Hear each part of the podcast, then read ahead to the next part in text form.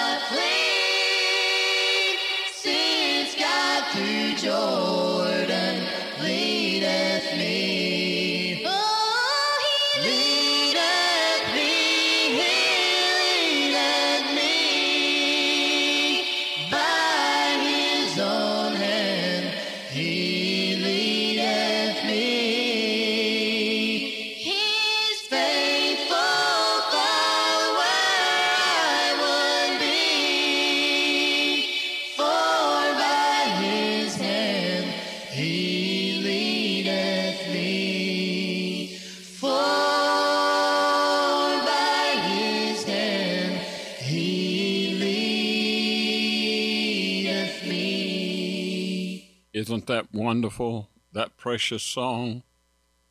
How wonderful it is and precious to know that we're being led by the hand of the Lord Jesus.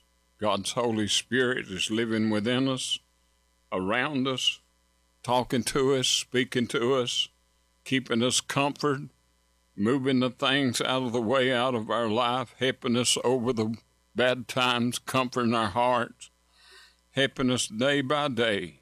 How wonderful it is for God's people that God is leading us. For our scripture today, turn with us to the book of Hebrews, chapter 2. We're going to read the first eight verses, first nine verses. Therefore, we are to give the more earnest heed to the things which we have heard, lest at any time we should let them slip. For if the words were spoken by the angels were steadfast, and every transgression, disobedience received the recompense of reward, how shall we escape if we neglect so great a salvation, which was first begun to be spoken by the Lord and was confirmed unto us by them that heard him? God also bearing him witness both with signs and wonders, and with divers miracles and gifts of the Holy Ghost according to their own will.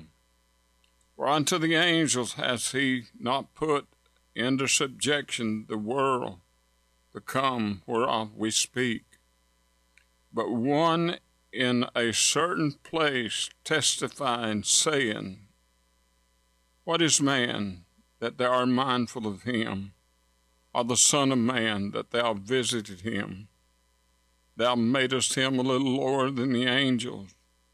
Thou crownest him with glory and honor, and didst set him over the works of thy hand. Thou hast put all things under subjection under his feet. For in them he put all under subjection under him. He left nothing that is not put under him.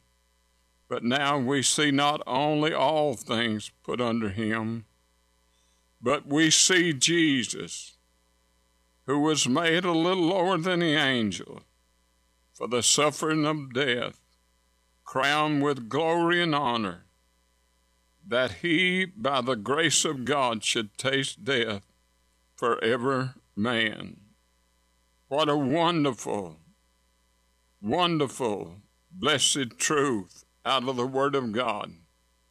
How wonderful it is to look into the book of Hebrews and uh, see the sacrificial bloodline of the Lord Jesus and what he did. In verse 1, it said, Therefore, we ought to give the more earnest heed to the things which we have heard, lest at any time we should let them slip. I want to speak about some things that we have heard. Now, in verse 9, it said, But we see Jesus. Now, all the days of my life, and I'm sure that maybe you and I, that some people that are my age and uh, coming to my age that used to go to Sunday school, and uh, as a little one, we heard about Jesus even when we were just toddlers, and we've been taught about Jesus all of our life. And uh, we have known about the Heavenly Father. We have known about heaven. We have known about hell. We have known about a lot of things. And then uh, seem like as life goes along, that uh, we forget about those things. Memory gets lost. Time gets mixed up with truth, and we get all mixed up. But uh, it said, Therefore, we ought to give the more earnest heed to the things which we have heard, lest we let them slip. I mean, uh, neighbor, listen, but he said, We see Jesus. I mean, neighbor, I wonder as we look at the scripture today, I want us to look through the scripture and just see what we have lost. Now, listen, Paul was testifying about the condition of man, 1 through 4. And then Paul talked about the status of angels, verse 5. And then Paul talked about the status of uh, talked about the position of Jesus, verse 7. And he talked about the state of man, verse 6. And then he talked about the condition of creation, verse 8. Now, in verse 9, I want us to notice the descendants as we look at Jesus. But we see Jesus, who was made a little lower than the angels for the suffering of death, crowned with glory and honor, that by the grace of God should taste death with every man. He was a human descendant. Verse 11 For both he that sanctified and they who are sanctified are all in one, for which cause he is not ashamed to call them brethren. Verse 16 For verily he took not on himself the nature of angels but he took on himself the seed of Abraham. And you know, that brings comfort and peace to my heart today. Jesus had a body just like mine. He thought just like I did. He hurt just like I did. He got hungry just like I did. He was a human. He had to he had to be a human. He got tired, he got hungry, he got thirsty. He battled the same thing. He battled the devil face to face. I don't know where I could handle. I don't know where I could stand up to the devil face to face. I'm not important, but Jesus was real important.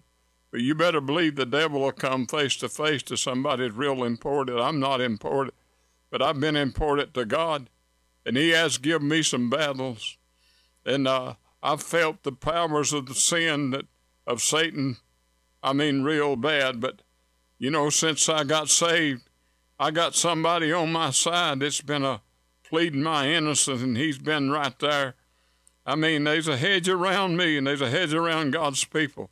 But that don't stop him from throwing rocks across the fence, probably as old preacher said. I don't know any truth about that or not.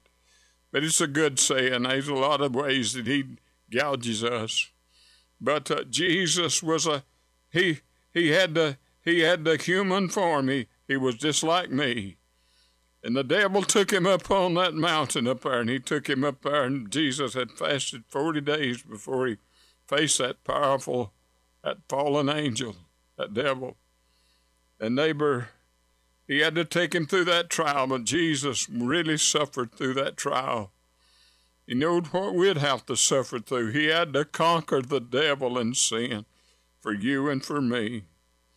We are to give the we are to give the more earnest heed to the things which we have heard, lest at any time we should let them slip. Have we let let slip the truth about God's Son? Have we have we let it slip through our fingers? How Jesus came a human being, and he suffered such a great, great uh, uh, trial and such a great tragedy for the human race. Jesus knows your condition. There's not a man on this earth that'll stand at the great white throne judgment and say, God, you're a liar. There's not one. His own life will, will, will prove him guilty. Jesus is there, is close as the word comes off your lip. He's there for help. He's there for need, not the way you might want it, but the way God wants it to be. And listen, he was he he was uh, human descent, and then he he was a humble descent. Verse ten. Let me look at the scripture. For it became him for whom and all things, and by whom are all things, it bringeth many sons unto the glory to make their captive of their salvation perfect through suffering. Through his suffering, through his humble servant, suffering, through his humble sur- suffering, he brought salvation to you and me. Jesus was the most humble person. The Bible said, There is, there, humble yourself, therefore, under the mighty hand of God, and neighbor, he will exalt you in due time. There is something about special about the humbleness in the eyes of the Lord when, when God's people humble themselves to them. I really believe when you get born into God's family, you literally got to die. You got to humble yourself. If you humble yourself and say, God, I'm guilty. I was in a position one time, and I reckon I was the only one that was guilty out of about 500 people. I was the only one, no, nobody guilty. But neighbor, I was guilty. You get guilty, neighbor, the Lord can have mercy upon you. And the Lord Jesus was a humble, he was a human man, and then he was a heavenly descent. Only heaven could do this great plan of God.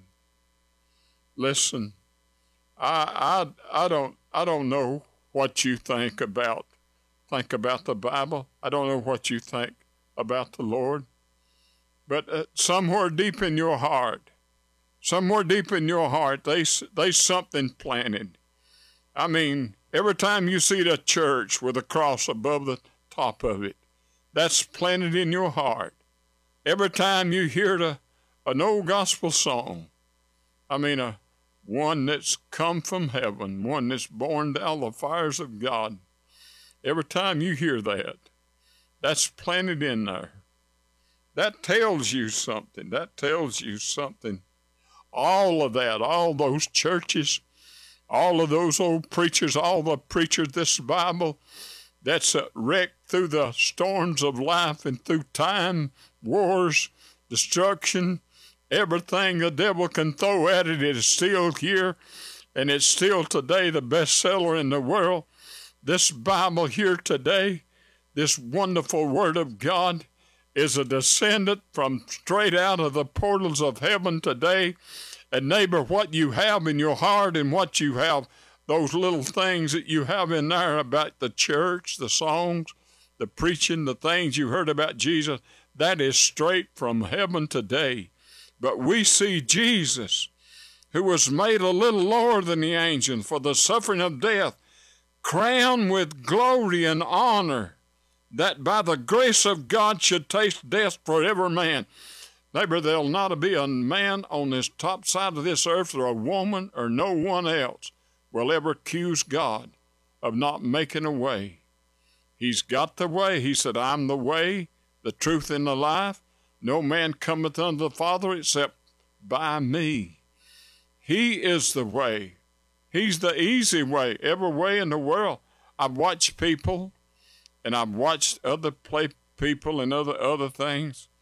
And uh, I, I, watch I, I, I I get confused sometimes about sometime and I I watched this program back years ago and uh, I think it was uh, Reader's Digest program or something like that.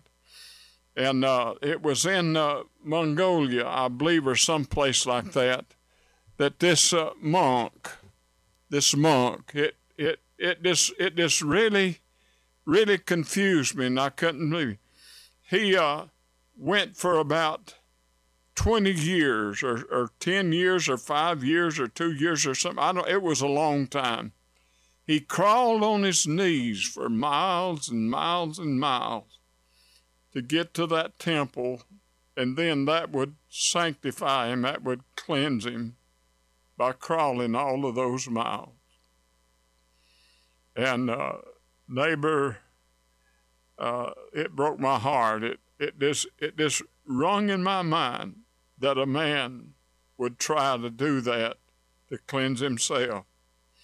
And uh, I know a lot of people has tried to do that. I've even tried to do that myself. I, I hadn't got on my knees and uh, crawled for days trying to cleanse myself, but I have.